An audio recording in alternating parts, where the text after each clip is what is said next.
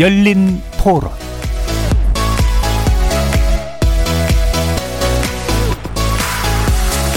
안녕하십니까. KBS 열린 토론 정준희입니다. 애가 온라인 수업을 하다 보니 과제 같은 게 많더라고요. 물론 애가 한다고는 하지만 좀 어려운 숙제가 많더라고요. 학원도 요새는 안 가다 보니까 이제 좀 도와줘 본다고 나는 끼어들었는데 결국은 애한테 화만 내고 공부하는 학생만 항상 켜놓고 대부분 선생님들도 강의를 보라고 하니까 제대로 이루어지지 않는 것 같다는 네, 그런 생각이 갖고 있습니다. 일하는 엄마들한테는 너무 이게 챙기기가 힘들죠. 근데 다행히 학교에서 가정으로 이제 뭐 사람을 보내서 봉사자를 보내서 도와준다고도 하지만 한계는 있어요. 낯선 사람이 집에 와서 봐주기도 좀 어려움이 있고. 학습 격차도 있고 사실 학교에서 배우는 게 학습뿐만이 아니고 뭔가 다른 생활 양식이나 그런 것도 있는데 사회 생활을 덜 경험하는 거다 보니까 그게 조금 더 염려되는 게 있죠. 집에서 많은 고액 과외들을 하고 있다고 들었거든요. 그것도 초등학생들도 그런 선행 학습을 해줄 수 있는 경제적인 여유가 된다면 너무 좋겠지만 사실은 그 혜택 그걸 누리지 못하는 아이들도 많은데 공교육을 받는 모든 아이들이 그 부분에 대해서는 제대로 된 교육을 받을 수 있는 방법이 있었으면 좋겠고 EBS라던가 우리나라에서 할 수 있는 그런 교육 방법들이 많다고 생각하거든요. 그런 다양한 것들을 많이 생각해 주셨으면 좋겠어요.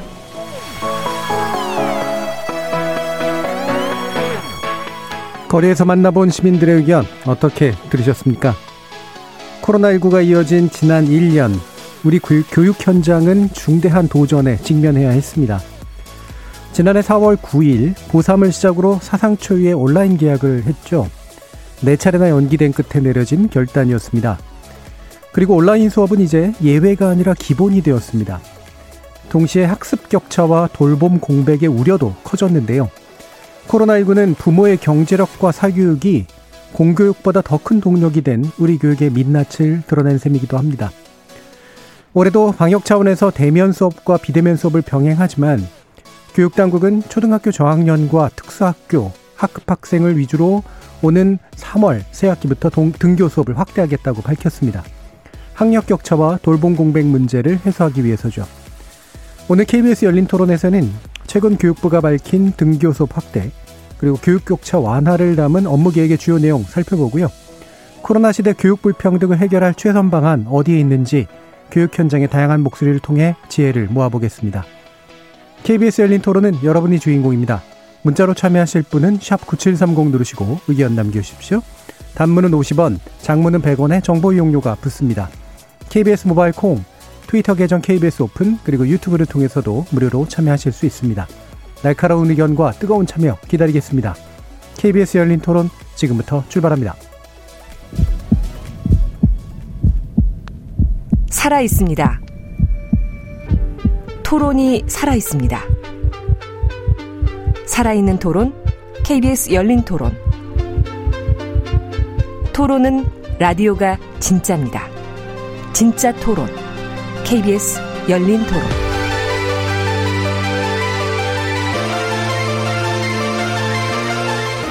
오늘 논의를 위해 세 분의 교육 관련 전문가 모셨는데요. 먼저 국회 교육위원회 소속이시죠. 더불어민주당 강득구 의원 나오셨습니다. 안녕하세요. 인사드리겠습니다. 강득구입니다. 자, 그리고 광주교대 전 총장이셨고요. 현재 한국교육행정학회 회장도 맡고 계신 광주교대 교육학과 박남기 교수 모셨습니다. 네, 반갑습니다. 지금 회장은 12월로 끝났습니다. 아, 끝나셨습니까? 2020년까지만 네. 회장이셨습니다. 자, 그리고 지난해 또 고3 담임을 맡으셨고요. 여러모로 고생 많이 하셨다고 하는데요. 현장의 목소리를 생생하게 전해주실 안산 동산고등학교의 고3곤 교사 나오셨습니다. 예, 안녕하십니까. 고3곤입니다. 자, 어, 코로나19 관련된 주제 여러 가지 많이 또 했습니다만, 음, 작년 생각도 나는데요. 그러니까 과연 언제 계약할까부터 해서 대면 수업 전환 오른가 그렇지 않은가 뭐 여러 가지 문제들 많이 나눴었는데, 일부는 뭐 상당 부분 또 입증된 어떤 그 정책들이 또 있고, 아직까지 또 또 불투명한 요소들도 좀 많이 있는 것 같습니다. 그래서 1년 또 교육 현장을 경험해 오시면서, 어, 가장 좀 주목하고 계신 변화랄까 어떤 도전이랄까 이런 게 어떤 건지 한번 말씀 먼저 간단히 들어보고 어, 구체적인 내용 해보 시작해 보도록 하겠습니다. 먼저 강덕구 의원님은 어떻게 어, 어떤 점에 좀 주목하고 계신가요? 다시 한번 예. 예. 그러니까 지난 1년간 우리 예. 교육 현장이 어떤 부분에서 가장 큰 변화를 좀 겪고 있다라고 느끼셨는지. 예. 아, 우리 사회자께서 말씀을 하셨지만 사실 작년에는 사상 초유로 4월 달에 계약을 그것도 온라인 계약을 했습니다. 코로나 19로 학교 현장이 어쩔 수 없는 선택이었습니다. 어떻게 보면 학교 교육의 주체인 교사 그리고 학생 학부모가 모두 힘들고 어렵고 혼란스러운 한 해였습니다. 그로 인해서 어, 교육 격차가 더 벌어졌고 심화됐고 그리고 또 어, 구조화됐다는 구조화됐다라는 거 그리고 네. 이 돌봄 공백, 학습 공백이 커졌다라는 거 그리고 또 어떤 면에서는 코로나 19로 인해서 미래 교육이 앞당겨졌다라는 거 이런 것들이 어, 이 작년 한 해에 가장 큰 학교 현장의 모습이었지 않았나라는 생각을 해봅니다. 예, 격차가 확대되는 것이 뚜렷했지만 예. 또 어떤 면에서 보면 미래를 한 발자국 앞당기는 그런 계기가 된 예. 그런 일년이기도 했다라는 말씀 들었습니다. 박남기 교수님은 또 어떤 부분? 네, 지금 말씀하신 것처럼 실은 교육계가 가장 보수적이고 변화에 예. 어, 저항이 크다 그랬는데 음. 이 코로나 19로 인해서 갑작스럽게 디지털 교육이 훅 하고 저희에게 예. 들어왔고 또 아주 빠른 속도로 적응하면서 어, 현장 선생님들이 아 교육의 새로운 영역인 디지털 교육이 이렇게 존재하는구나. 그래서 아마 그 점이 가장 큰 변화일 거고요. 그다음에 이제 국회의원도 나 계시는데 그동안에 우리 학교 디지털 교육 인프라에 거의 투자를 안 했어요. 예. 근데 작년 1년 동안에 그 투자가 상당히 이루어졌고 물론 아직도 미흡하긴 하지만 그다음에 이제 가장 큰 변화는 이 학교를 닫으니 학교가 보였다 이 음. 말이 있어요. 예, 예. 그동안 그 오프라인 학교에 대해서 계속 비판만 했던 학부모 학생들 사회가 아 학교가 이런 역할들을 하고 있었구나 음. 이렇게 학교를 새롭게 보는 것. 그 다음에 이제 교사 역할도 새롭게 인식이 됐는데 공부 잘하는 애들을 보니까 선생님 필요가 없었어요. 지네끼리 해도 됩니다. 네. 즉 선생님을 필요로 하는 애들은 혼자서 공부하기 어려운 그 나머지 학생들이다. 교사가 어디에 초점을 둬야 될지 예. 이것도 새롭게 깨닫는 계기가 됐죠. 예. 그 선생님 필요 없다 그러니까 옆에 계신 고삼고 선생님께서 갑자기 움찔 하셨는데 뭐 이게 네. 실제로 필요 없다라기보다는 진짜 어떤 부분에 좀 강조점을 둬야 되는가에 대해서 네, 교육 네. 현장이 네. 아마 눈치를 네. 채게 됐다라는 말씀이신 것 네. 같은데요. 고삼고 선생님 어떠세요? 저는 이제 교사로서 음, 사제 관계는 실종이 되고 예. 행정만 남았다. 음. 이렇게 저는 음, 작년 1년을 좀 평하고 싶어요. 대면 관계의 어떤 소중함을 깨달은 1년이었다 이렇게 생각이 되고요. 어, 학생과 교사가 사실은 제일 중요한 건 이제 친밀한 관계. 뭐 심리학적 용어로 이제 라포라 그러죠. 라포가 형성된 다음에 수업도 이루어지고 상담도 이루어지고 학생들의 성장이 이게 촉진이 되는데 정서적으로 이제 성장도 하고 그러는데 그런 면에서 봤을 때 코로나 19로 인해서 관계 맺기가 굉장히 어려웠다. 예. 예를 들면 이제 마스크를 쓰고 있고요.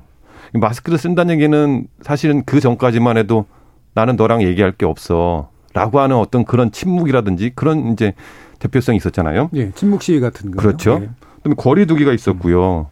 학교에서도 소모임이라든지 토론이라든지 이런 것들이 상당히 제한적이었어요.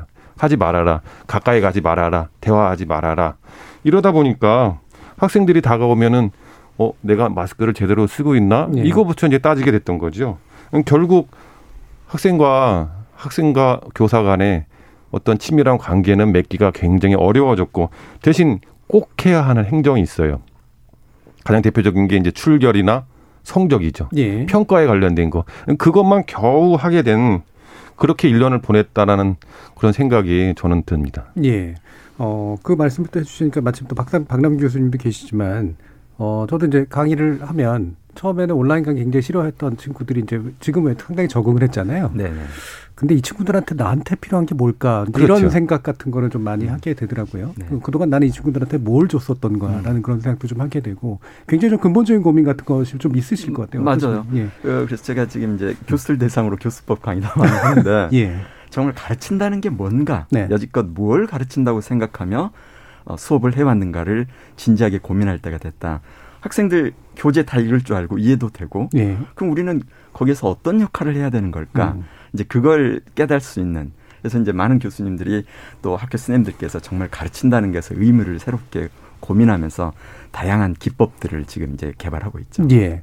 자, 그러면, 어, 일단 이 부분 한번 또 짚어보죠. 어, 어 오늘 이제 그 세 분을 모시게 된 중요한 이유 중에 하나가 이제 교육부가 등교 수업을 그래도 확대는 해보겠다라고 네. 하는 걸 하면서 어, 말씀하신 격차 해소와 미래 교육을 앞당기는 문제에 대해서 올해 또 어, 상당히 방점을 두겠다 이렇게 이제 발표를 했기 때문에요.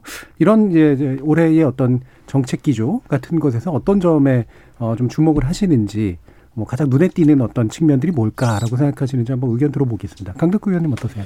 예. 저는 뭐 학교의 일상을 회복하겠다.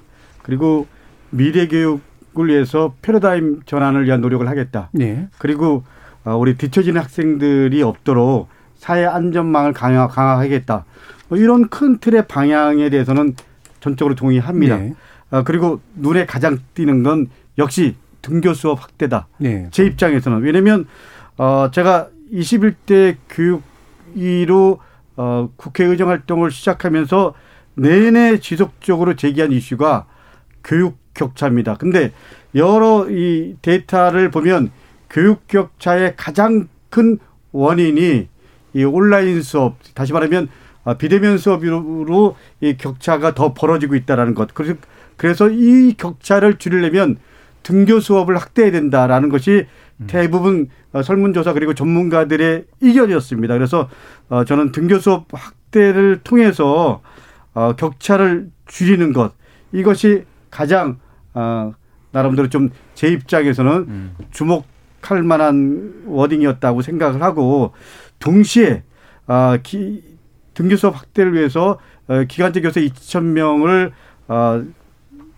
도입을 하겠다라고 얘기했는데 이거는 사실 뭐 현실성이 좀 떨어진다라고 생각합니다. 예. 우리 박 교수님께서 어, 광주교대 총장도 지내셨지만 수도권은 현실적으로 어, 가능할지 몰라도 산천이나 오천이나 예. 이런 데는 어, 기간제 교사를 현실적으로 구하는 것도 음. 힘들고요. 그리고 더 있는 그대로 말씀드리면 초등학교는 교사 라이센스가 교사 자격증이 없으면 기간제 교사로 들어올 수 없습니다. 네. 그래서 지금 예를 들면 기간제 교사를 1월 아, 달에 2월 달 해서 2천 명을 확보하는 것이 현실적으로 가능하냐? 음. 저는 이 부분에 대한 현실성 이런 부분에 대한 고민을 하고요. 조금 전에 아, 말씀드린 대로 도시 외곽 지역은 현실적으로 기간제 교사를 구하기가 어렵답니다. 연장 연장선에서 이런 부분에 대한 고민이 필요하다고 생각을 하고요. 그래서 좀 더 정책이 현실에 입각한 정책이어야 되는데 예. 그런 부분에 대한 좀 안타까움이 있습니다. 음. 아 근데 저는 예. 민주당하고 교육부하고 다 협의가 돼서 나온 아닌 줄 알았더니 그게 아닌 모양입니다. 그러니까 뭐 어떤 면에서 네. 좀 답답한 면이 있습니다. 네네. 이 부분에 대해서 아, 제가 계속 뭐 이슈 제기하고 문제 제기했다고 말씀드렸잖아요. 음. 그럼에도 불구하고 그럼에도 불구하고 기재부랑 협의가 안 됐다고 얘기하고 해안부랑 티와 확보가 안 됐다고 얘기하고 네. 사실은 이거는 음, 절실한 문제거든요. 절실한 문제고 사실 어떻게 보면 초등학교 저학년 때 격차가 벌어지면 개인이나 또 사회나 이것을 회복하고 감당하려면 들어가는 비용들이 그렇죠. 사실은 해가 네. 갈수록 더 비용들이 훨씬 더 많음에도 불구하고 어, 그런 부분에서 네. 어, 저는 좀 어, 정책 우선순위에서 밀렸다라는 것 자체는 뭔가 다시 한번 교육부 관계자들이 각성해야 된다고 생각합니다. 근데 잘 아시겠지만 이건 교육부가 나설 일이 아니고요. 제가 볼 때는 당이 나서서 기재부 행안부를 설득하고 정부 차원에서 대처를 해야 되는데 음. 지금은 학령 인구 주니까 기재부하고 행안부에서 앞으로 교사 수 대폭 줄이겠다 이미 발표했고 올해도 2천 명인가 줄였단 예. 말이에요. 그러니까 이게 이 부처 간에 이렇게 서로 엇박자가 음. 생기는 건 교육부는 힘이 없어요. 갖고 행안부보다 교원 충원해달라 행안부가 못 준다. 설령 행안부가 주더라도 기재부에서 예산 안 주면 끝이잖아요. 근데 그걸 아니, 음. 교육부 탓으로 하면 안 되지 않나요? 아니 내가 교육부 탓을 탓하는 건 아니고요. 네네. 교육부 잘못도 있고요. 네. 그리고 또 기재부가 갖고 있는 안목 그리고 인식의 문제도 있고요. 네. 그리고 티오를 갖고 있는 행안부의 관점에도 문제가 있다라고 생각합니다. 아, 네. 이 부분에 대해서 당이 책임을 회피하지 않겠습니다. 네. 어쨌거나 어. 당 이낙연 대표가 그리고 정세균 어, 총리가 이 부분에 대해서 뭐 적극적으로 안들을 음. 만들어라. 음. 그래서 이번에 그래도 만시지탄의 감은 있지만 이렇게라도 일단 확보한 거에 대해서는 긍정적으로 생각하나 실질적으로 정책을 우리 실행하는 데 있어서 기간제 교사 2천 명 확보라는 게 현실적으로 네. 만만치도 않을 뿐더러 한마디만 더 말씀드리면 사실은 정규 교사를 어떻게 확보를 하느냐 이게 훨씬 더 장기적으로 당장 손해 보는 것 같지만 장기적으로 그렇게 가야 된다라는 예. 걸뭐이 어, 자리에서 맞습니다. 분명히 말씀드리고 싶습니다. 예. 네. 뭐 여기 안 나오신 기재부나 행안부 얘기를 하기 좀 그래서 교육부도 또 안 나오셨습니다. 예. 예. 네, 어쨌든 그 뭐가 문제인지는 아, 이 구도는 어느 정도 좀 파악이 네. 되셨을 것 같고요. 그럼 네. 현장의 목소리를 일단 네. 또 보는 게 좋을 것 같아요. 음. 고상문 선생님 어떻습니까? 물론 저는 이제 고등학교 교사이지만 그래도 교사의 대표로 이제 이 자리에 나왔다고 치고 저는 이제 초등교원을 한 2천 명 정도 추가 배치한다라는 이 요 내용이 제 눈에는 굉장히 크게 이제 다가왔습니다. 예. 예. 앞에 계신 이제 강덕구 의원님께서 이렇게 교육의 격차 해소와 또 교육에 관심이 많으신 줄은 지금 와서 이렇게 보게 되니까 너무나 반갑고요. 음. 그래서 그 열정이 계속해서 이어져서 우리나라 교육 문제를 좀 더 해결할 수 있는데 도움이 되셨으면 음, 도움을 주셨으면 좋겠고요. 저는 2천 명 추가 배치 이거 의지만 있으면 충분히 가능하다고 보고 진짜 필요한 거라고 봅니다. 어 예를 들어서 코로나 상황에서 어느 시도에도 코로나 확진자가 많이 생기면 바로 의료진이 투입이 됩니다.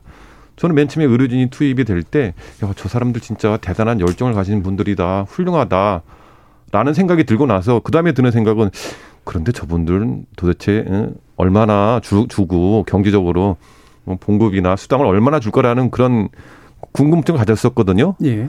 근데 최근에 어떤 신문을 보니까 그 원래 병원에 근무하는 간호사는 한 뭐 예를 들면 봉급을 월 한 300 정도 받는데 그렇게 긴급적으로 모아서 가는 경우는 그거보다 훨씬 더 많이 받는다고 하더라고요. 네. 어, 그럼 마찬가지죠. 지금 이러한 위기 상황에서 선생님들에게 모집이 돼, 만약에 모집이 된다고 하면은 뭐 1.5배를 줘서라도 모집해야죠. 그리고 지금 뭐 명퇴하신 교원들도 있고 퇴직하신 교원들도 있는데 의지만 있으면 당연히 충분히 할 수 있다라고 저는 보고요. 예, 예. 그래서 그 의지를 갖고 좀 해결했으면 하는 게 교사로서의 가장 드리고 싶은 말씀입니다. 예. 그러니까 그 충원은 지금도 교대 졸업해가지고 그 예비 교사들 상당히 많기 때문에 가능한데 이제 강 의원님이 아마 하시고 싶은 말씀의 핵심도 이 기초학력 미달 학생들은 기간제 교사 가지고는 해결이 안 돼요. 오히려 지금 전남은 정규 교사를 그쪽에다 일부러 투입을 해가지고 전문성도 길러주고 지속적으로 그 아이들은 돌봐야만 기초학력은 해결이 되는데 이 언발의 오줌 누기식으로 2천 명 기간제로 했고 잠시 네. 투입했다 빼면 상태는 더 악화되죠. 그래서 음. 아마 그 부분을 말씀하신 예. 걸로 알고 있습니다. 우리 지금 박 교수님, 박 교수님 말씀대로 아, 작년에 전남대학교 아, 전남 도, 전남교육청 같은 경우에는 아, 그 협력교사제 그러니까 그 일종의 기간제 교사였지만 선제적으로 먼저 아, 이 기초학력 분인 학생이라든지 아, 지금 아, 우리 그 격차 관련해서 어, 기간제 교사로 투입을 했습니다. 그리고 어, 서울시 교육청은 올해 협력교사제 도입을 하기로 해서 이미 예산까지 다 확보되어 있습니다. 근데 더 있는 그대로 말씀드리면 교육부가 이런 부분에 대한 구체적인 메시지가 없다가 솔직히 말씀드리면 당 대표가 그리고 총리가 얘기를 하니까 이거 뭐 부랴부랴 만든 겁니다. 어떻게 보면 이게 답답한 거죠. 예. 예. 자, 그럼 이 부분은 어떠신가요? 그러니까 뒤에서 원래 좀 얘기할 거였는데 이 기간제 교사에 관련된 사실은 여러 가지 논란들은 과거에 좀 있었잖아요. 기간제 교사 자체를 어, 이를테면 이제 한 번 일회용으로 써먹는다라고 하는 식의 뭐 지적들도 좀 있었고 또 되게 불안정하다라고 하는 그런 얘기들도 했고 결국은 이제 지금의 이제 이게 안정적인 어떤 정규직 수요로만 당연히 채워줄 수는 없는 건 맞는 것 같은데 이게 이제 필요할 때 잠시 썼다가 필요 없어지면 다시 또 없애는 그런 방식으로 가게 되면 문제가 또 되게 좀 다른 문제가 나오지 않을까라는 그 그렇죠. 지적은 어떻게 보세요? 네네. 그러니까 지금 말씀드렸던 것처럼 예. 이제 예를 들면 핀란드는 그 특수교육 대상자가 17.1%예요. 네. 우리나라는 1.2%입니다. 16% 정도 우리 애들이 우수해서가 아니라 실은 그 기초학력 미달이거나 여러 가지 학력 부진 음. 학생들이 일반 학급에 앉아 있긴 한데 특별한 도움을 필요로 하는 학생들이 줄을 이루고 손이 많이 간다 이거죠. 그렇죠. 예. 근데 일반 교사가 그 아이들을 가지고서 함께 끌고 가기가 어렵다 보니까 네. 방치가 네. 되죠. 그래서 결국은 기초학력 문제를 해결하려면 정규 교사가 음. 그쪽 분야에 특별한 역량을 길러서 지속적으로 돌봐야 효과가 나오는 거지. 예. 이렇게 그냥 잠시 투입했다 빼면 아까 강 의원님 말씀하신 것처럼 나중에 그 학력 격차가 더 커져서 이게 호미로 막을 거 가래로도 못 맞는다. 그러니까 예. 좀 기재부하고 행안부하고 교육부하고 또 관련 부처 당이 모아가지고 이 부분을 좀 더 진지하게 논의하면 얼마든지 티오는 늘릴 수 있을 거다. 그러니까 다른 예산 줄이더라도 이쪽 티오는 늘려줘야 돼요. 네, 이게 참 그 왜 기재부도 얘기 맨날 정책 얘기할 때마다 나오는데 이게 이른바 티오 관리. 네네. 그래서 굉장히 이제 그 보수적이잖아요. 그렇죠. 되도록이면 줄이려고 하고 한 번 늘려놓으면 또 물론 상당히 부담이 네. 가니까 생기는 문제도 있겠습니다만 현장에서도 그런 부분에 대해서 동의 좀 하시나요? 기관직 문제. 어, 제가 음. 여기 오기 전에 대학 교 후배하고 예. 또 이제 대학원 이제 동기 선생님들하고 이렇게 몇 분 얘기를 나눠봤어요. 가장 중요한 건 교사 학급당 학생 수를 줄이는 거고 일집을 줄이고 교사를 늘리는 거다. 네.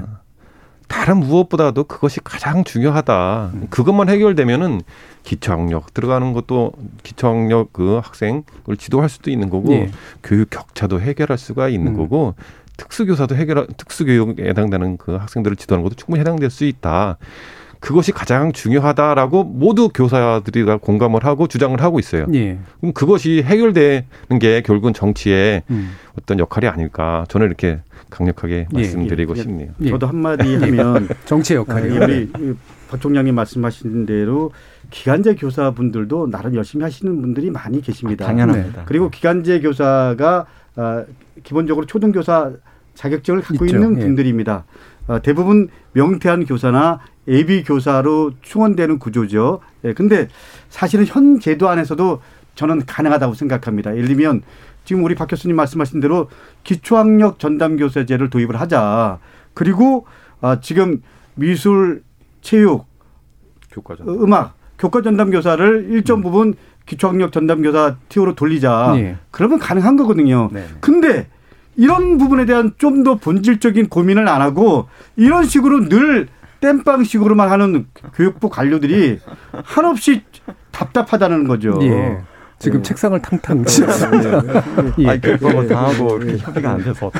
자, 알겠습니다. 아니, 이건 뭐 예. 어떻게 보면 학교 현장에 계신데 사실 우리 동산고등학교는 좀 다릅니다. 근데 실제로 어려운 지역에 가면 그 아이들이 팍 굶는 아이들도 있거든요. 네네. 예.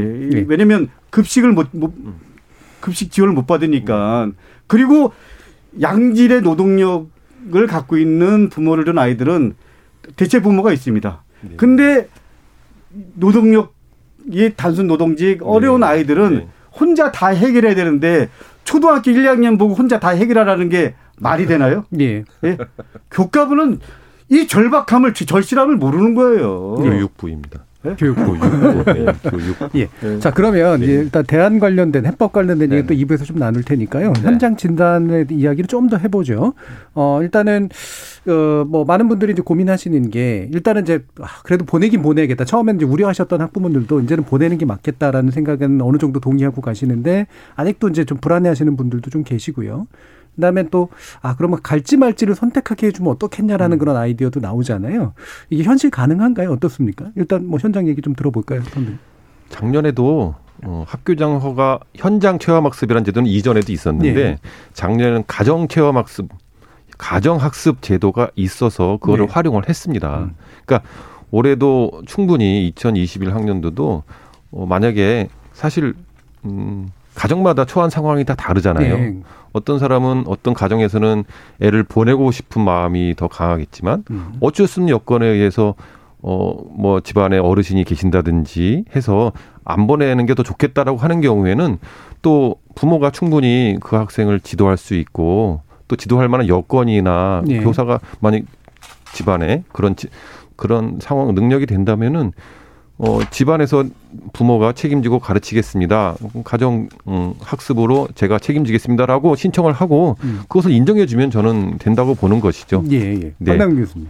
예, 저도 인정하는 게 좋을 것 같습니다. 예. 다만 그걸 인정할 때 어, 실제 상황을 보니까요. 작년 같은 경우에 어, 학교에서 여러 가지 상황을 오라고 해도 안 왔던 아이들 중에 오히려 집에서 부모들이 방치하는 경우도 있더라고요. 음, 음. 이 경우는 심하면 아동 학대가 되거든요. 네네. 그래서 만약에 이제 부모가 코로나에 대해서 두려움이 크고 여러 가지 여건상 우리 아이는 안 가는 게 좋겠다 이렇게 결정을 했을 경우에는 이 정말 아이를 집에서 학습을 시킬 수 있는 조건이 되는지 예. 그다음에 학습 계획서도 만들어서 제출해야겠죠 그렇게 음. 해서 음. 하도록 하고요 그다음에 또 하나는 이번에 KERIS에서 e학습터를 개설해가지고 하는데 거기에 EBS. 이 KBS. 아, KBS. 아, KBS. EBS. 죄송합니다. KERIS. KERIS라고. KERIS. 예. 예. 한국교육학술정보원. 예. 음. 거기에서 하는데 거기에 프로그램 중에 온 오프 수업 동시 프로그램이 들어가 있어요. 네. 그러니까 선생님이 학교에서 수업을 하시는데 이 요새 줌 카메라 싸요. 그 카메라 2만 원 정도 하는데 그거 한 네 대를 동시에 장착해서 선생님 얼굴도 나오고 친구들도 나오고 칠판도 나오고 다 나옵니다. 그러면 설령 학교 오지 않더라도 집에 앉아서 자기가 교실에 간 것처럼 수업을 예. 받을 수 있도록 시스템도 돼 있으니까 음. 그걸 조금만 더 보완을 한다면 아마 허용했을 때 효과가 더 크리라. 예. 그러면 사회적 거리두기도 좀 더 완화될 거 아니에요. 네. 애들이 몇 명 안 오면. 예. 두 가지를 동시에 지금 이제 하자는 건데요. 예. 첫 번째는 이제 등교해서의 학습. 두 번째는 온라인 학습, 네. 세 번째는 가정 학습 이것을 다 선택할 수 있게 하는 게 좋겠다. 네. 이 얘기를 지금 이제 네. 교수님께서 하신 거예요. 이 등교 선택권은 어 20일 할 수 있고요. 그리고 체험학습이랑 연결해서 20일 더 할 수가 있습니다. 그래서 어, 제가 알기로는 경기도 교육청 같은 경우에는 작년에 40일 정도 어 이렇게 재량으로 할 수 있도록 등교 선택을 할 수 있도록 이미 했습니다. 아 그 서울도 어 서울도 세종시도 30여일 이미 했습니다. 그렇기 때문에 등교 선택권에 대한 부분은 저는 어, 좀 더 전향적으로 할 필요가 있다라고 생각을 합니다. 예. 그거를 어, 교육부에서 시도 교육청에다가 공문 하나만 보내주면 되는 거거든요. 예. 그러니까 이제는 좀 더 지역 교육 청의 재량권을 확대해야 된다고 생각합니다. 이런 부분에 예. 대해서는 교육부가 모든 걸 다 질라 그러는 게 아니고 교육자치라는 입장에서 그리고 교육 환경이 다 다릅니다. 서울 교육 환경 다르고 예를 들면 어, 부산 교육 환경 다르고 강원도 교육 환경 다릅니다. 이런 부분에 대해서 좀 더 어, 그 지역 교육청에 재량권을 좀 주는 거 이런 부분에서 네. 탄력성이 어, 사실은 어, 훨씬 더 중요하다고 생각합니다. 예. 네, 지금 탄력성을 위해서는 아마 관련법 개정도 국회에서 예. 좀 서둘러 주셔야 됩니다. 적극적으로 네. 고민하고 하겠습니다. 예. 그러니까 행정적인 어떤 그 장애만 좀 풀어주면 사실 현장에서는 충분히 해결할 수 있는 이제 그런 그렇죠. 식의 문제인 거잖아요. 그러면 예. K80811381님이 지난해 딸아이가 고등학교에 입학했는데 적응하지 못하고 인터넷 중독에 빠졌습니다. 그런데 학교에선 자가 진단, 인터넷 수업 출석 체크만 하십니다. 쌍방향 줌으로 개별 상담 등을 통해 지원해 줄 수는 없는 건가요? 라는 그런 질문도 해 주셨는데요. 어, 그럼 이게 바로 이제 이런 게 이제 그 학력 격차 내지 교육 격차 같은 것들이 나타나는 현상을 그대로 좀 보여주는 거잖아요. 실질적으로 실증 데이터들도 좀 많이 나와 있는 거로 아는데요. 그래서 이게 어떤 정도다라고 우리가 체감할 수 있을까요? 어, 지금 통계 자료로도 상당히 증가한 걸로. 예. 그래서 집에서 있으면서 지금 부모와 학생들 사이에 가장 큰 갈등이 그 스마트폰 사용 시간이랄지 네. 다른 목적의 활용 이런 쪽인데, 어, 이 중국 경우는 이걸 아예 그 질환으로 간주를 해가지고 음. 아예 수용을 하더라고요. 네. 우리는 그렇게는 할 수 없을 텐데 그래서 아마 적극적으로 해야 될 것이 선생님들 차원에서 한번 그 학생들과 상담을 해보고요. 음. 아, 했더니 선생님 혼자서 안 될 것 같으면 요새 소아정신과도 있고 관련 전문가들이 있습니다. 그쪽에 의뢰를 해서 어, 적극적으로 이 프로그램을 만들고 아이들이 거기에서 조금 그 인터넷 중독에서 벗어날 수 있도록 도와주지 않으면 예. 자칫 어, 등교를 시켜도 아이들은 학교로 등교할 수 없을지도 모릅니다. 예. 아까 교육 격차 또 강조해 주셨으니까. 예, 이 부분도 코로나 블루, 그냥 우울증, 뭐, 예를 들면 지금 인터넷 중독 말씀하셨지만 사실은 요새는 코로나 블루를 넘어서 코로나 레드, 코로나 레드를 넘어서 코로나 블루 블랙까지 얘기합니다. 예. 그러니까 마지막 예를 들면 자살에 대한 부분까지도 고민할 정도로 심각합니다. 이 부분에 대해서도 좀 더 적극적으로 교육부에서 대책을 마련해야 됩니다. 실제로 예를 들면 어, 비대면 수업을 통해서 아이들이 혼자 있으면서 날마다 일면 컴퓨터 보고 이러면서 하면서 컴퓨터 중독이 자연스럽게 빠지고 혼자 있으면서 우울증 네. 겪게 되고 이런 일종의 이게 좀 깊어지면 질환이잖아요.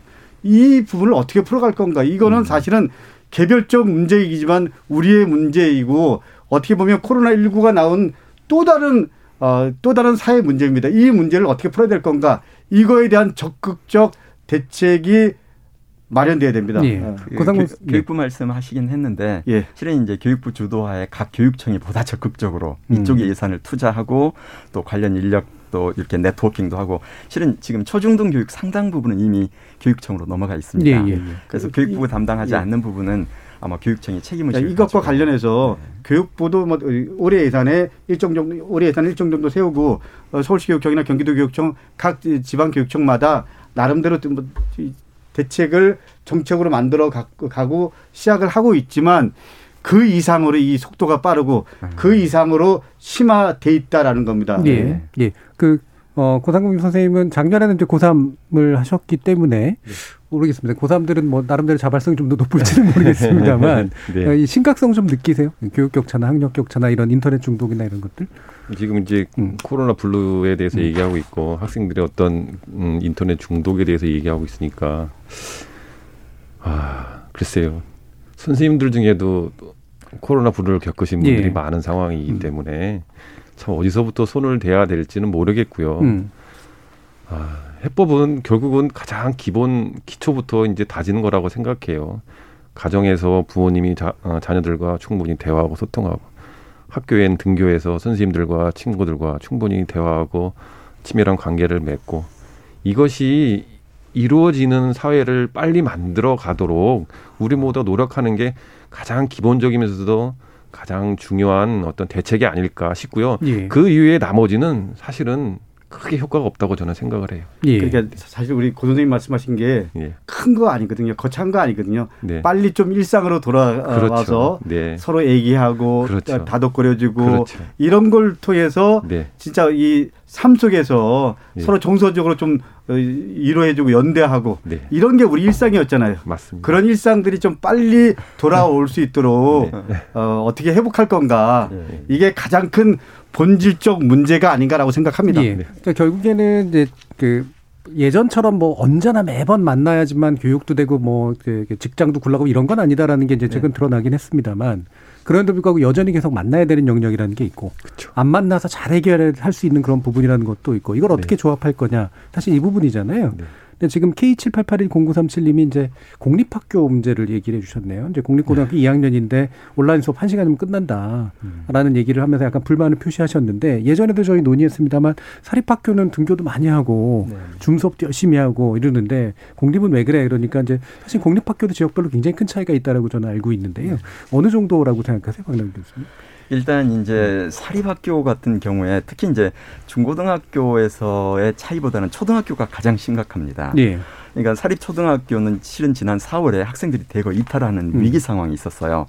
다 온라인으로 원격으로 할 것 같으면 뭐하러 1년에 7, 800만 원씩 내가 돈을 네. 내겠냐. 예. 그러게 되니까 사립학교가 비상이었죠. 그렇죠. 예. 그래서 그쪽이 학부모 수요 조사를 한 결과 온라인 실시간 쌍방향을 해달라. 음. 아니면 대면을 해달라. 그래서 아주 빠른 속도로 적응을 하고 해가지고 그 수요에 충족을 시켜줬죠. 네. 그러나 공립학교는 그렇게 강요하기가 어렵고요. 음. 공립의 특성상 또 여러 가지 거대한 시스템, 그러니까 사립학교는 하나의 조각배라면 공립학교는 대형 항공모함입니다. 예, 예. 이 항공모함 방향 트는 데는 시간이 좀 걸려요. 예. 그래서 아마 그런 차이들이 있었을 거고요. 어, 그 다음에 이제 공립 고등학교하고 사립 고등학교 문제는 사립 고등학교는 어떻든 현재 공교육 체제 안에 있지만 음. 그래도 사립 고등학교는 어느 정도 학교 경영진의 어, 파워가 좀 살아 있습니다. 예. 근데 공립은 뭐 그게 행사가 잘 안 되는 거죠. 음. 그러다 보니까 교장들은 교장들 나름대로 이번에 온라인 교육 기간 동안에 영이 잘 서지 않고 음. 또 자기도 상황을 뻔히 알기 때문에 강하게 요청을 못하고 그러다 보니까 학부모들은 온라인 실시간을 요구했지만 이걸 강요할 수 없는 그런 상황에서 갭은 커질 수밖에 없었다. 네. 사립학교 같은 경우 아무래도 약간 학원처럼 약간 교육 소비자와 교육 공급자 사이의 관계처럼 돼 있는 부분이 좀 네네. 있어서 그렇죠. 예. 지난 국감 자료에 의하면 어, 우리 그 초등학교 공립과 사립의 수업 일수가 달랐습니다. 네. 어, 제가 어, 이 기억이 정확하게 맞는지 모르겠지만 아마 대략 맞을 겁니다. 사립은 일주일에 4.1일 수업 을 했고 공립은 1.9일이었습니다. 그래서 왜 이렇게 차이가 나냐 알아봤더니 긴급 돌봄 형태로 음. 사립은 계속 수업을 했더라고요. 네. 그, 그러니까 학부모님들이 얼마나 예민하십니까? 그 올해 작년에 네, 네. 아, 사립 초등학교 지원율이 음. 경쟁률이 예년, 예년에 비해서 훨씬 더 셌다. 음. 네. 왜냐하면 우리 아들 우리 아이들 교육시키려면 사립 보내야 되겠다. 이건 데이터로 나오는 거잖아요. 그렇죠. 예. 예 그래서 아, 이런 부분이 있었고요. 사실 어떻게 보면 중고등학교는 공립이랑 사립은 별반 차이가, 차이가? 없습니다. 음. 예, 공교육 체제 아래 있기 때문에 근데 사실 과학고등학교 영지의 학교 이런 데와 일반 그 사립 일반 사립 학교나 예. 어, 또 공립 학교랑은 어, 차이가 납니다. 영재 학교나 과학고등학교는 상대적으로 수업 일수에 대한 게 뭐 이 어, 지금 코로나 19 이전이나 이후나 다, 달라진 게 없습니다. 예. 이런 부분에 대한 고민도 사실은 우리가 좀 한번 음. 되돌아 봐야 됩니다. 예. 그러니까 그런 곳은 이미 인프라도 갖춰져 있고 그럼요, 예. 교사들도 가장 우수한 분들이고 그리고 급당 학, 예. 학생도 적고 예. 그래서 제가 그렇게 비교합니다. 거기는 비행기로 따지면 음. 비즈니스 혹은 first class고요. 일반 학교는 economy class입니다. 음. 그래서 economy class하고 이 비즈니스를 비교할 수가 없는 그러니까 현재 상황 자체가 그렇게 돼 있어요. 그러니까 전 우리 박 총장님 말씀을 빌리면 사실은 그런 격차들이 사회 경제적 격차까지도 다 연결되는 겁니다. 예. 예. 더 냉정하게 얘기하면 공교육이 사회 경제적 격차를 낳는 가장 큰 역할을 하는 천병이다. 뭐 이런 이 아이러니하지만 이게 현실입니다. 음, 그러니까 공교육 아까 뭐 항공모함이라고도 표현을 해주셨습니다만 이게 덩치가 큰 음. 그러니까 시스템으로 움직여야 되는데 이게 되게 좀 둔하다 보니까 예. 이 작은 하지만 기민하게 움직일 수 있는 데하고는 확실히 좀 차이가 생길 수밖에 없는 그런 면이 있는 것 같은데요. 그렇죠. 실제로 또 그런 어, 고민 있으실 것 같은데요. 일단 저는 그 문자가 어, 고등학교 2학년 학생인데 예. 제대로 수업이 이루어지지 않았다라는 음. 거죠. 음, 저도 3학년을 가르치면서 2학년을 가르치고 있어서 음. 어, 저도 저 자신을 좀 이렇게 되돌아보고 이렇게 해보면은 어 그러니까 2학년은 격주 등교를 했어요. 예. 그러니까 작년에 3학년은 매주 등교를 하고 2학년은 격, 격주 등교를 했단 말이죠. 이거는 이제 학생의 입장은 그런 얘기지만 또 교사의 입장은 또 이런 겁니다. 예를 들어서 제가 이제 실시간 줌으로 수업을 하고 싶었어요. 들어오라고 했어요. 근데 30명 중에 예를 들어서 한 20명밖에 안 들어오는 거예요. 음. 그러면은 교사가 굉장히 난처해지는 겁니다. 예. 어, 얘들이 나를 거부하는 건가? 음. 들어와서도 얼굴을 안 보여줘요. 예. 그러면 굉장히 속이 상하는 거예요. 교사 입장에서 봤을 땐 음. 이게 뭐지? 나는 수업을 하는 건가? 아니면 내가 뭐 학원 강사인가? 사실 이제 저, 제 입장에서는 그런 생각이 들더라고요. 그러면서 야, 뭐 그러니까 지나가는 말이고 어떻게 보면 이게 당연한 말이지만 이거 그냥 과제 올리고 그냥 가자. 다 예. 이거 한다고 나한테 봉급이 더 오는 것도 아니고 이건 어쩔 수 없는 거다. 라는 생각이 들 수가 있단 말이죠. 네. 학교 조직이 어떻게 보면 그런 특성을 갖고가 있어요. 음. 근데 우리 이제 자사고여서 좀 다르긴 하지만 사실은 이제 일반 공립 학교에서 봤을 때는 선생님들 입장에서 봤을 때는 내가 열심히 하려고 하는데 애들이 잘 따라와 주지 않으면 사실은 더 열심히 해야 되는 게 교사로서의 어떤 기본적인 예. 어떤 마음이나 열정이겠지만 마음이 열정이 항상 또 제대로만 작동되는 게 아니거든요. 예. 제도적으로 봤을 때 이거 더 한다고 내가 애들 일일이 붙잡고 왜 안 들어왔냐 씨름하고 하는 순간 더 힘들어지고 더 에너지가 많이 소모가 되기 때문에 그냥 과제에 올리고 말지 뭐 이런 생각이 들기 십상이라는 거죠. 그러니까 예. 한두 가지 이유만으로 이거를 설명하기는 좀 어렵다. 예. 그 학생한테 제가 드리고 싶은 말씀은 이럴 때는 어쩔 수 없다. 선생님을 이해하려고 하고 본인이 주도적으로 공부를 좀 하고 필요할 때 선생님한테 전화해서 선생님을 좀 이렇게 활용을 해야 한다라고 말씀을 예. 드리고 싶어요. 네. 예, 근데 전 우리 고 선생님 이런 말씀드리면 어떻게 생각하실지 모르지만 안산 동산고는 우리나라의 대표적 자율형 사립고등학교라는 예. 부분을 전제하고 왜냐면 이, 이 우리 그 자사고랑 일반 학교의 환경은 여러 가지 선생님 입장에서 얘기를 하고 있잖아요. 그래서 예, 예. 예. 충분히 그럴 예, 수가 예, 있다. 그런 부분에 대한 어. 좀 전제 예. 그, 예, 이 부분도 고민해야 됩니다. 구구공공님도 현장 교사인데 비슷한 말씀 주셨어요. 네. 예, 학교별 차이가 있겠지만 학력자 예방하기 위해 애쓰고 있는데 어, 실시간 원격 수업해도 참여율이 좀 저조하고 집중도도 많이 떨어지더라 그렇죠. 이런 얘기도 많이 좀 네. 주셨습니다. 네. 자 이런 청취자들 의견이 좀 많이 있어서요. 한번 네. 들어보고 가겠습니다. 정희진 문자 캐스터. 네, 청취 여러분이 보내주신 문자 소개해드리겠습니다. 1303님, 열린 토론 늘 잘 듣고 있습니다. 저는 2월 19일 대학교를 졸업합니다.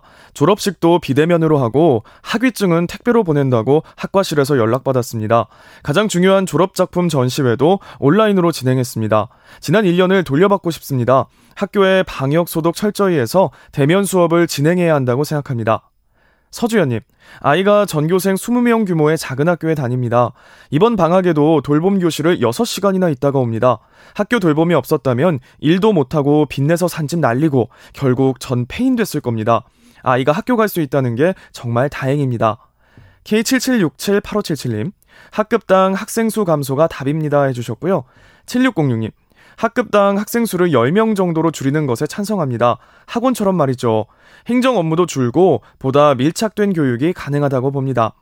6638님, 기간제 교사 투입은 방역상 과밀학급 해소를 위한 필요한 조치라고 생각합니다. 7910님, 교사 충원은 필요하지만 그에 따른 예산을 어디서 빼올 수 있는 것인지 어려운 문제입니다. 관계부처에서 합당한 해결책이 나왔으면 좋겠습니다. 이면수님, 교육 문제는 영원한 과제입니다. 교육열은 최고인데 여전히 답을 찾지 못하고 있는 게 현실입니다. 정세영님, 초등학생을 위한 방송통신학교도 만들어야 합니다. 저학년 아이들이 문제입니다. 이 시기 공부를 안 해두면 계속해서 힘들어집니다. 세상만지고님, 비대면 시대에는 불평등이 확대되는 건 막을 수 없지만 그 격차를 줄이기 위한 노력은 해야 합니다. 라고 보내주셨네요. 네, KBS 열린 토론. 이 시간은 영상으로도 생중계되고 있습니다. 유튜브에 들어가셔서 KBS 일라디오 또는 KBS 열린 토론을 검색하시면 지금 바로 토론하는 모습 영상으로 보실 수 있습니다. 지금 방송을 듣고 계신 청취자 모두가 시민 농객입니다. 계속해서 청취자 여러분들의 날카로운 시선과 의견 보내주세요. 지금까지 문자캐스터 정의진이었습니다. 토론이 세상을 바꿀 수는 없습니다.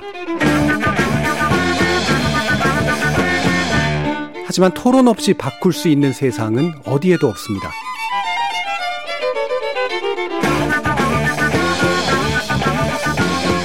세상의 선한 변화를 갈망하는 당신.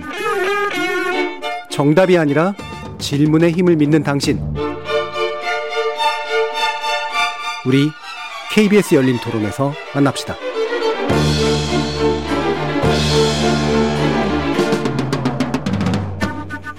KBS 열린 토론 오늘은 코로나19 시대의 교육 문제를 놓고요. 광주교대 교육학과 박남기 교수, 더불어민주당 강덕구 의원, 안산 동산고 고삼곤 교사 이렇게 세 분과 함께 하고 있습니다.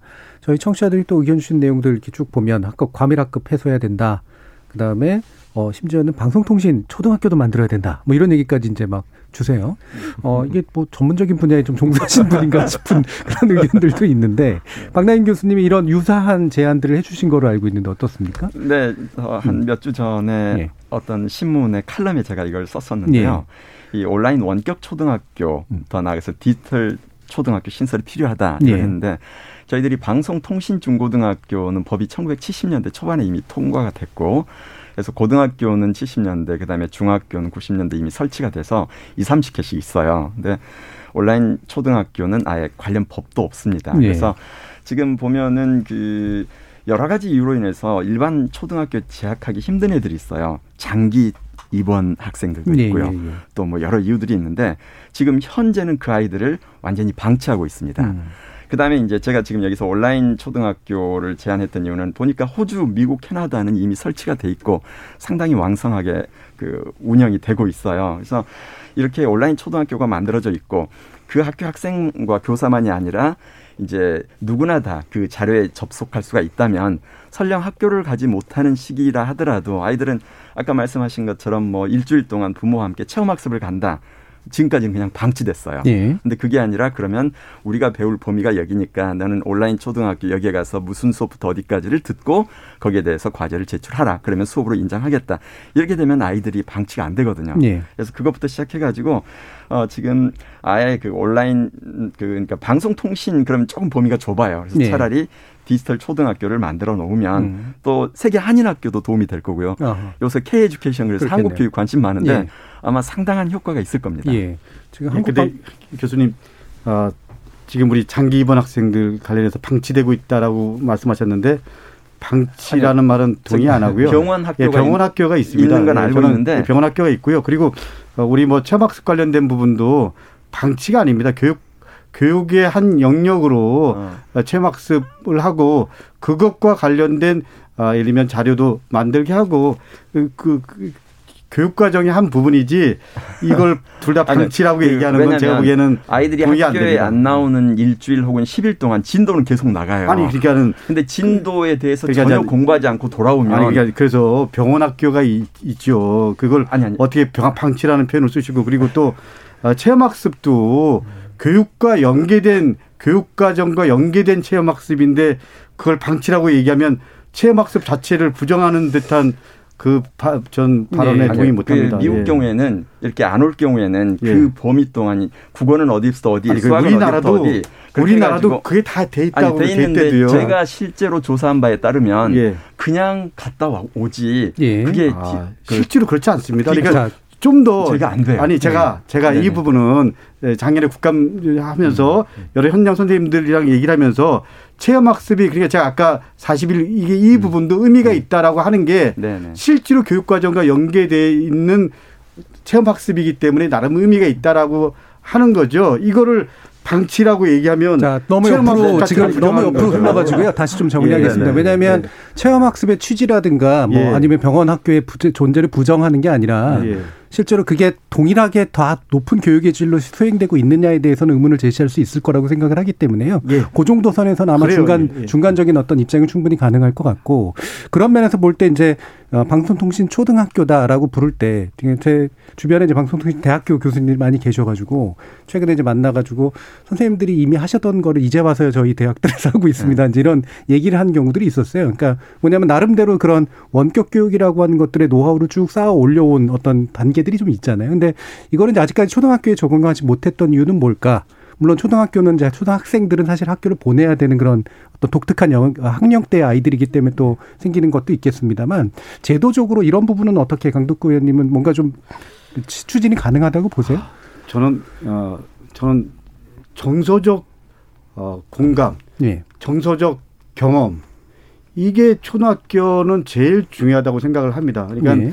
아, 디지털 이라는 부분에서 고민할 수 있지만 사실은 초등학교 저학년과 유치원을 우리가 비대면 수업이 아니고 대면 수업을 해야 된다라는 건 정서적인 부분이거든요. 음. 아이들이 학교에 적응하고 그리고 그 안에서 인간관계를 배우고 그 속에서 또 인성이라는 부분을 또 자연스럽게 아, 또 얻고 이런 정서적인 부분을 생각하면 저는 비대면보다는 대면으로 가야 된다라는 건 어떻게 보면 우리가 다 합의된 거잖아요. 네, 예. 그렇죠. 그러면 디지털 초등학교라 했을 때 그런 부분들을 어떻게 담아야 될 건가? 네네. 교육 과정에 대한 부분은 어떻게 또 만들어 갈 건가? 네. 그리고 그 과정에 대한 운영을 어떻게 할 건가?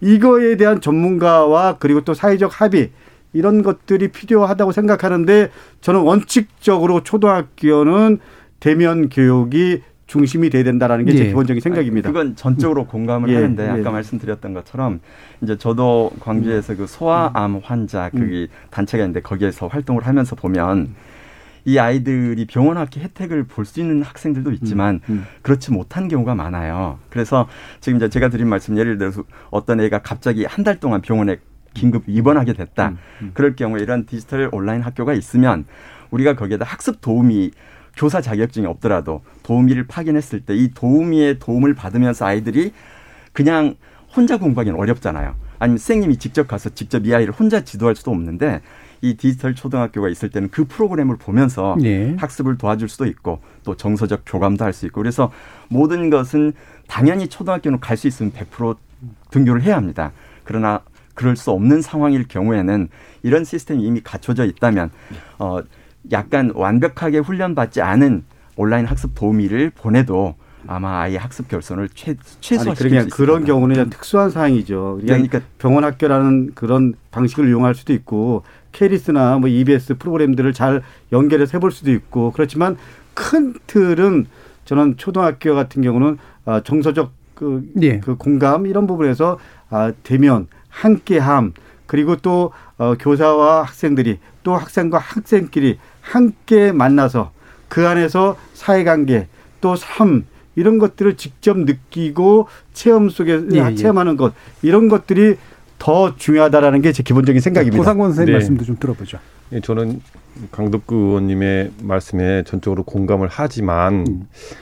음, 현실적으로 들어가 보면은 이제 초등학교 학생 중에는 또 다양한 환경의 학생이 있을 수가 있거든요. 방금 박남기 교수님 말씀하신 것처럼 병원에 있는 학생 같은 경우 예.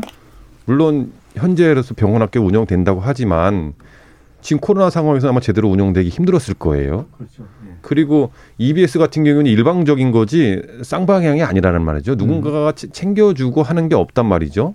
뭐 이런 어떤 뭐 예를 들면 병원 학교라든지 또 어쩔 수 없는 여행 중에 체험학습 말씀하셨는데 부모가 어 그냥 여행을 통해서 어내 자녀를 가르치겠다라고도 생각할 수 있겠지만 사실은 원하지 않은 여행일 수도 있고 어쩔 수 없는 뭐어 그런 여행 경우에는 누군가가 온라인이라는 어떤 기반을 통해서 그 학생을 충분히 예, 해줄 수 있다면 정규 학교가 가장 좋겠지만 보완제 정도는 네. 보완제로서 역할을 할 수 있겠고 또 한 가지 이제 사실 정규 일가 학교를 다니는 학생이지만 그 학생의 어떤 개인적인 성향이 이렇게 학교에 나와서 아직 정서 발달이 좀 덜 돼가지고 친구들과 아, 또 선생님들과 대면 대면하고 제대로 이제 성격이 그런 학생도 충분히 있단 말이죠. 근데 그런 학생이 또 온라인상에서는 굉장히 예. 활발하고 예. 어떤 그런 성향을 띌 수 있다라는 거죠. 그런 학생을 위해서라도 이러한 제도는 있는 것이 그런 학생들의 이 요구 또 학부모들의 욕구도 충분히 예, 충족시키지 않을까 해서 예. 저는 필요하다고 생각을 합니다. 예. 두 가지 측면인 것 같습니다. 그러면 이제 어쨌든 그 초등학교의 특성은 물론 있는데 그 학령의 특성은 있는데 어, 또 또한 특수한 조건에 있는 친구들이 또 있기 그렇죠. 때문에 그것을 위한 어떤 보완제적 성격의 그런 그렇죠. 교육들은 필요하다. 네. 그다음에 또 기존 이제 그 대면 교육 안에서도 이제 온라인 교육의 어떤 질 높음을 추, 구하는 또 이런 양방향으로의 이루 어, 어떤 정책이 좀 필요하지 않은가 싶은데요. 네. 그럼 관련해서 또 강득구 의원님께서 예, 예. 아예 기본적으로 뭔가 이렇게 정책의 방향을 확 예, 잡아야 되는 그런 게 있다. 예. 따라서 교육 불평등 해소 법안 예, 예. 그다음에 기본법적인 어떤 성격을 가지고 있는 예, 그런 정책의 기초틀을 이루는 이런 것들을 이제 발의를 하고 제안하고 계시다고 들었거든요. 예, 말씀 좀 주시죠. 그 제가 전 말씀드렸지만 이 공교육이 나중에는 사회 불평등을 고착화시키고 그리고 사회 불평등을 만드는 가장 큰 어, 원인이 되고 있다. 그래서 이 불평등을 어떻게 해소할 건가 라고 해서 어, 불평등 해소에 관련된 부분을 정부가 어, 책무로 국가가 책무로 해서 5년마다 어, 불평등 관련된 어, 데이터를 조사하고 예. 그걸 해결하기 위한 불평등 관련된 위원회를 열고 그리고 그 해결을 위한 구체적인 계획을 만들도록 예. 하는 것을 이번에 전 법안으로 만들어냈습니다. 예. 이걸 통해서 교육 이 불평등한 요소를 단번에는 아니지만 줄여나가고 그리고 그걸 통해서 어, 교육이 어, 이 계층 사다리의 희망이 될 수 있도록 하는 것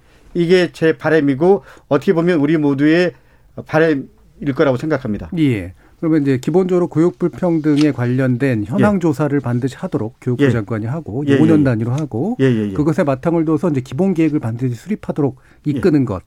그다음에 지자체장들이나 이런 국가가 이런 것들을 의무로서 이제 받아들이게 하는 것. 이제 상당히 기본법적인 성격이 있는 것 같은데 또 기초학력 보장 법안도 뭐 발의하셨다면서요? 기초학력 보장 법안은 이런 겁니다. 그 사실은 어떻게 보면 아그 초등학교 들어가기 전부터 상대적으로 교육에 관심이 높고 그리고 상대적으로 경제력 있는 어, 부모들을 만난 아이들은 할 기초적인 부분들을 다 띄고 들어가거든요. 예, 예. 그리고 들어가서도 계속 사교육을 받아서 쭉쭉 올라가죠. 그, 예, 예. 예. 깊이도 음. 그리고 또 이 그 난이도 난이도뿐만 아니고 선제적으로 다 선행 교육을 받잖아요. 예. 예. 근데 아, 상대적으로 어려운 가정의 아이들은 그런 교육의 혜택을 받을 수가 없고 그러다 보니까 이게 격차도 늘어나고 그리고 기초학력에 대한 부분들이 생겨날 수밖에 없습니다. 네네. 이거를 국가가 책임지고 음. 기초학력에 대한 부분들을 해결할 수 있도록 예산과 그리고 시스템을 만들도록 하는 것 이게 어, 기초학력 어, 보장 법안의 가장 큰 예. 어, 내용입니다. 자, 이와 같은 법안들 뭐 이제 어쨌든 환영하고 반길 만한 일인 것 같은데 어쨌든 굉장히 좀 목적의식적으로 추진하시는 분들이 계신 거니까 현장에서는 이런 내용들을 어떻게 좀 받아들이세요, 고삼건 선생님? 네. 음, 의원님이 어떤 그 기초학력 보장을 위하고 또 교육 격차 해소를 위한 어떤 그 마음은 충분히 읽을 수 있는데 네. 당장 제가 교사로서 퍼뜩 드는 생각은 음. 이런 거예요. 기초학력 보장제도법안 만든다고 진단 검사한다고? 누가 해? 기초 학력 지원 센터를 만든다고? 누가 해?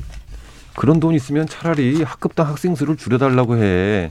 결국은 학급당 학생 수가 적어야지 기초 학력도 보장할 수가 있는 거고 예. 교실 안에서 모든 것을 해결할 수가 있는데 왜 교실 안에서 해결을 안 하고 이렇게 뭔가를 만들어서 검사하라 그러면 결국은 그 검사를 하는 동안 그 선생님은 제대로 수업 준비나 수업 실시에 결선을 가져오겠죠? 예. 그럼 그것 때문에 다시 교육에 좋은 결과가 있을 수는 없는 거죠. 교육에 집중할 수 있게 만드는 거. 그게 가장 중요한 겁니다. 예. 굳이 이런 센터를 만들고 법안을 만들어서 행정적으로 보고를 해라. 그럼 그거 행정적으로 선생님들이 또 보고해야 돼요.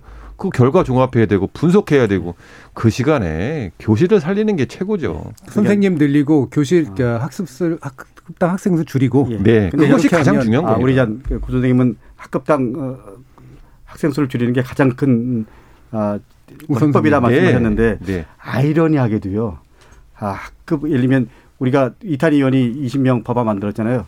근데 사실은 예를 들면 대도시 서울이나 예를 들면 안양, 수원, 뭐 예를 들면 대구, 수성구 대도시는 급당이 30명, 25명에서 30명 전후가 될 겁니다. 초등학교 하더라도. 네. 근데 거기는 대부분 다 잘 사는 동네입니다. 우리가 간과해서는 안 될 게 있습니다. 기초학력 부진 학생들은 대부분 다 농산어촌이 훨씬 더 많습니다. 밀접도가 높지 다문화, 다문화 그리고 또 상대적으로 부모 사회 경제적으로 어려운 아이들이 대부분 다 농산어촌입니다. 여기는 과밀학급이랑 어떻게 보면 상관이 없습니다. 그렇기 때문에 사회적 약자라는 표현 쓰면 어떻게 될지 몰라도 예. 이 아이들이 과밀학급이랑 어떻게 보면 상관없는 지역이 훨씬 더 있다라는 거에 우리는 음. 주목을 해야 됩니다. 음. 그래서 제가 얘기한 건 기초학력 전담교사제를 만들자라는 것, 것이고 두 번째로는 이겁니다. 교장 선생님이 그리고 교육장이 어떤 생각을 갖냐에 따라서 기초학력 학생들에 대해서 좀 더 관심을 갖는 거 갖는 경우가 있고요. 교장이 관심이 없으면 관심을 이 멀어집니다. 이거를 법제화해서 국가 책무로서 규정함으로써 예산과 그리고 시스템을 만들자라는 겁니다. 예, 학급당 예. 학생 수를 줄이는 것만으로 해결되지 않는 이제 약자들이 그럼요. 이제 예. 존재한다는 실제로, 예, 말씀이잖아요. 예, 실제로 농산어촌은 예. 이미 20명 전후 학교 학급당 예. 정원이 대부분입니다. 근데 그 지역에 어떻게 보면 기초학력 어, 상대적으로 이 부분이 떨어지는 학생들이 과밀학교가 있는 학교보다 훨씬 더 많다라는 거죠. 예, 예. 이건 박남 교수님 네. 말씀도 한번 들어보죠. 네. 그 지금 이제 두 분 말씀을 들으면서 제가 생각 드는 것이 지금 이제 강 의원님 말씀처럼 그런 지역 학교가 지금 문제가 심각한 건 사실입니다. 근데 이제 지금 스님께서 우려하시는 건 뭐냐면 과거 인성교육법도 그랬는데 네. 인성교육법 통과시켜 놓자마자 이제 교사들한테 뭐 연수 받아라 뭐 보고서를 음. 그러니까 뭐가 하여튼 만들어질수록 교사들은 수업으로부터 멀어지는 음. 이제 지금 그 부분을 우려하시기 때문에 만약 의원님께서 법을 만든다면 이게 교사들에게 추가적인 업무가 되지 않도록 즉 다시 말하면은 이 업무를 하느라고 정상 수업을 못 하는 일이 없도록 이 보완책을 함께 만들어 달라 이렇게 예, 이해가 되네요. 가장 큰 문제가 이겁니다.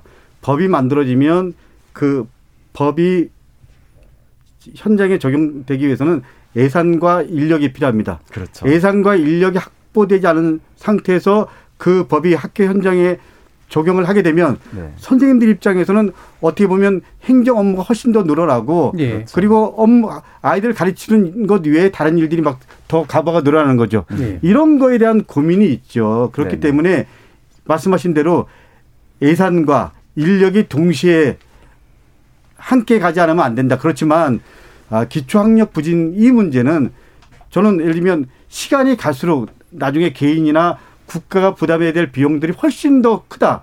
그리고 이거는 좀 전에 말씀하신 대로 예를 들면 사실은 예를 들면 아, 이 그 부진이 개인의 문제일 수도 있지만 사회 구조적 요인으로 봐야 된다. 예, 예. 그렇기 때문에 국가가 당연히 국가의 책무로 규정함으로써 국가가 책임지게 하는 것 이게 제가 만든 법의 취지고 이유입니다. 알겠습니다. 자, 지금 8682님은 현직 초등학교 학교 교사입니다. 사립과 공립의 수업 일수를 비교하면 안 되죠. 코로나 단계가 높아지면 학교를 안 보내는 학부들 많습니다. 이런 얘기도 해주셨는데 이게 굳이 연결을 하면 기초학력을 평가하고 지도하는 것을 오히려 그것에 관련돼 있는 학부모가 싫어한다라는 이야기들이 아. 좀 있더라고요. 이를테면 애들을 이제 우열반 나누는 것을 되게 싫어하는 것처럼 지도해 주겠다고 했는데 왜 우리 아이를 이런 식으로 못난 애로 만들어서 지도를 하려고 해? 라는 식의 어떤 심리적 반발, 그다음에 낙인 효과 뭐 이런 것에 대한 것들도 좀 있다고 들었는데 혹시 뭐어그 고상만 선생님도 뭐 이와 같은 부분들 좀 현장에서 느끼시나요? 그러니까 교사의 열정이 예. 잘못하다가는 어 전혀 의도하지 못한 부분에서 음. 어, 나올 수가 있는 그런 대표적인 거죠. 예. 예를 들어서 저는 예를, 예를 들어서 담임 선생님인데 어, 내가 공부를 잘하는 애들은 내 손길이 없어도 공부를 잘할 것 같아. 그래서 신경을 안 썼어요. 음. 근데 내 손길이 필요한 학생들은 뭐 예를 들면 학력이 좀 저조한 학생들이야. 예. 그 학생들을 위해서 특별히 뭔가를 프로그램을 진행할 수도 있잖아요. 예. 난리가 납니다. 음. 그 선생님의 순수한 열정은 어디로 가버리고 왜 쟤만 나, 하느냐? 왜 쟤만 하느냐? 음. 왜 나만 하느냐? 그렇죠, 둘 다. 예. 네, 이게 예. 어떤 공교육의 어떤 실제 모습이에요. 예, 예. 어, 굉장히 그래서 난감한 상황에 처할 수가 있다라고 하는 거죠. 음. 예, 저도 뭐 한 말씀 드리면 예. 좀 전에 공립학교 선생님이 초등학교를 초등학교 사립이랑 공립이랑 수업 일수 갖고 비교하는 거는 어, 동의 못한다라고 말씀하셨는데 저도 사실 동의하고 싶지 않습니다. 그렇지만은 객관적으로 데이터가 그렇게 나온 걸 말씀드린 거고요. 예. 사실은 이게 현실적으로 말이 안 되는 건데 사립 초등학교 같은 경우는 긴급 돌봄이라는 제도를 어떻게 보면 뭐 좋은 말로 얘기하면 어, 그걸 적극적으로 이용한 거고 나쁜 말로 얘기하면 악용한 거고 뭐 이런 거 아닙니까?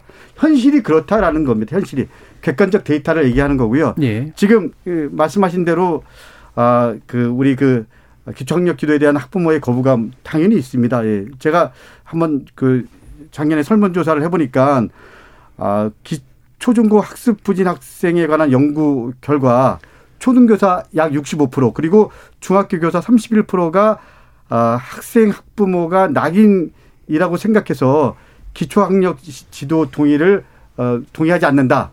아, 뭐 이런 데이터가 있습니다. 그래서 저는 아, 낙인 효과로 아이들과 학부모들이 상처받지 않도록 최대한 섬세하게 고려해야 될 필요가 당연히 예. 있고요. 그리고 또 우리 교직원들도 외부에 유출하지 않도록 이 부분에 대해서 안전적인 장치를 만들어야 된다고 생각합니다. 예. 그러나 그러나 단순히 거부한다고 방관하는 것은 국가 차원에서 이게 맞는 건지 어쨌거나 선진국 같은 경우는 학부모가 동의하지 않다고 하더라도 국가의 책임이라는 차원 그리고 아이들의 전 인생 차원에서 예, 이 예. 부분에 대해서는 어, 좀 시스템 차원으로 접근을 합니다. 예, 예, 그래서 저는 어, 이 부분에 대해서 아이가 낙인 되지 않도록 하면서 그리고 아이의 세심한 배려 그리고 상처받지 않도록 하면서 좀 더 섬세하게 접근을 하되 아이의 전 인생이라는 부분에서 어쨌거나 우리는 어그 기초 학력에 대한 부분에서 아이들이 아, 이 부분을 극복하고 함께 학교 예, 생활을 예, 예. 할수 있도록 성장할 수 있도록 어, 국가가 어, 책임지는 것은 당연하다. 예. 어, 뭐 이래서 제가 기초학력 보장법을 만든 겁니다. 예. 법안에 관련된 설명이 좀 필요하고 또 실제로 제도로 바꾸실 분이기 때문에 오늘 많은 말씀을 좀 듣긴 네. 했는데요. 네. 어, 너무 좀 많은 말씀이 나왔기 때문에 좀 약간 줄여가지고 이제 박남 교수님 의견도 한번 좀 들어봐야 될 것 같아요. 네, 뭐 기본적으로 음. 의원님 시도하는 바에 대해서는 공감을 합니다. 네. 아, 네네. 그래서 금방 말씀하신 것처럼 좀 더 섬세한 그 방안이 필요하고요.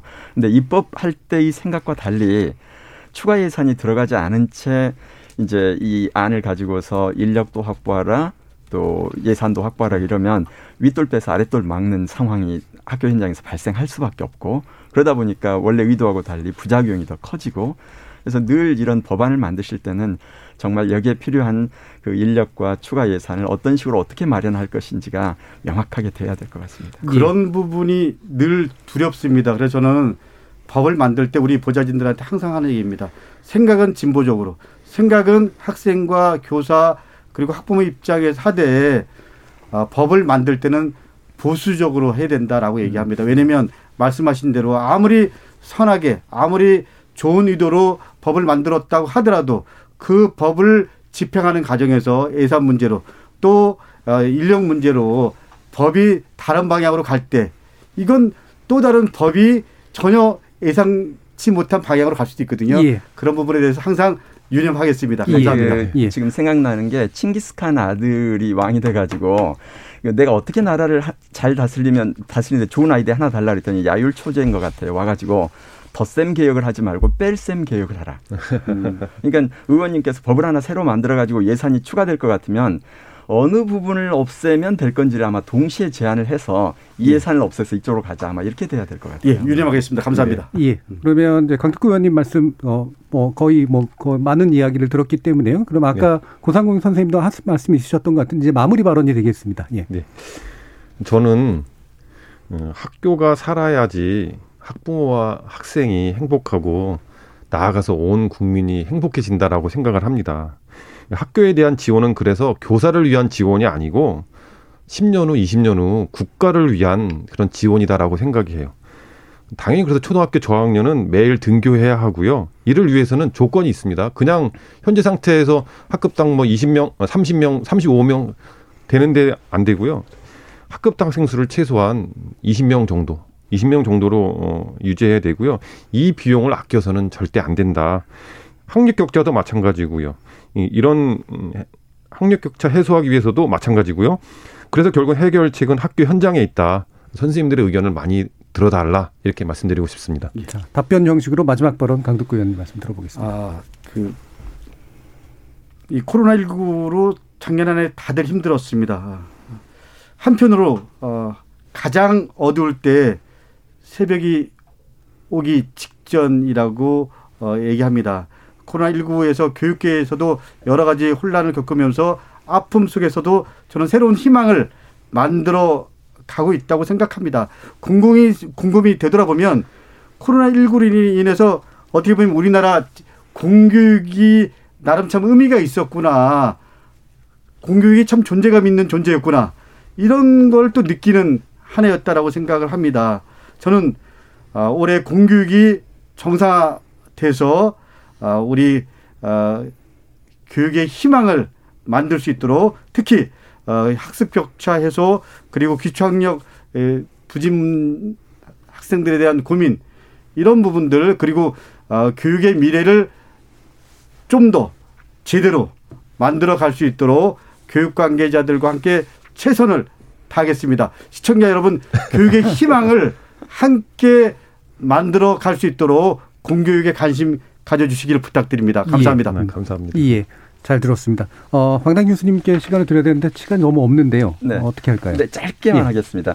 이 지방 주민 줄었다고 지방 공무원은 줄이지 않습니다. 근데 학생 수 준다고 학생 줄이는 건 학생들이 투표권이 없어서 그런가요? 좀 국회에서 관심 가지고 해 주시기 바랍니다. 예. 그다음에 지금 우리는 계속 우리 교육의 문제에만 초점을 두는데요. 예. 우리 교육 강점 많습니다. 음. 이 강점을 기반으로 해서 역으로 문제를 해결하는 밝은 점 찾기 전략에 좀 관심을 갖고요. 마지막으로 원격 디지털 초등학교 설립 법안을 강 의원님께서 추진하시면 아마 역사에 남을 겁니다. 감사합니다. 예. 자, 적극적으로 함께 예, 예. 예, 오늘 어, 토론 함께 해주신 세 분, 고삼권 선생님, 박남기 교수님, 강덕구 의원님 모두 감사합니다. 수고하셨습니다. 예, 네, 감사합니다. 고맙습니다. 일선 학교에서의 코로나19 감염 사례가 여타 경험에 상당히 적은 편이라고 하죠. 우려와는 달리 어린 학생들이 방역 수칙 잘 지켜줬고 학생들을 보살피는 교육 현장의 노력이 그만큼 각별했다는 뜻일 겁니다. 이와는 달리 최근 비인가 시설인 TCS 국제학교에서 발생한 집단 감염은 이것과 정확히 대비되는 아주 나쁜 사례라고 볼 수가 있겠습니다. 우리 사회의 관심과 자원을 더 좋은 교육과 더 살뜰한 보살핌에 더 아낌없이 투입되어야 될 이유를 직간접적으로 보여주는 경우가 아닐까요? 이제는 방역을 넘어서 미래로 나아가는 교육이 절실해지고 있는 상황이라 더욱 그렇습니다. 지금까지 KBS 열린 토론 정준이었습니다.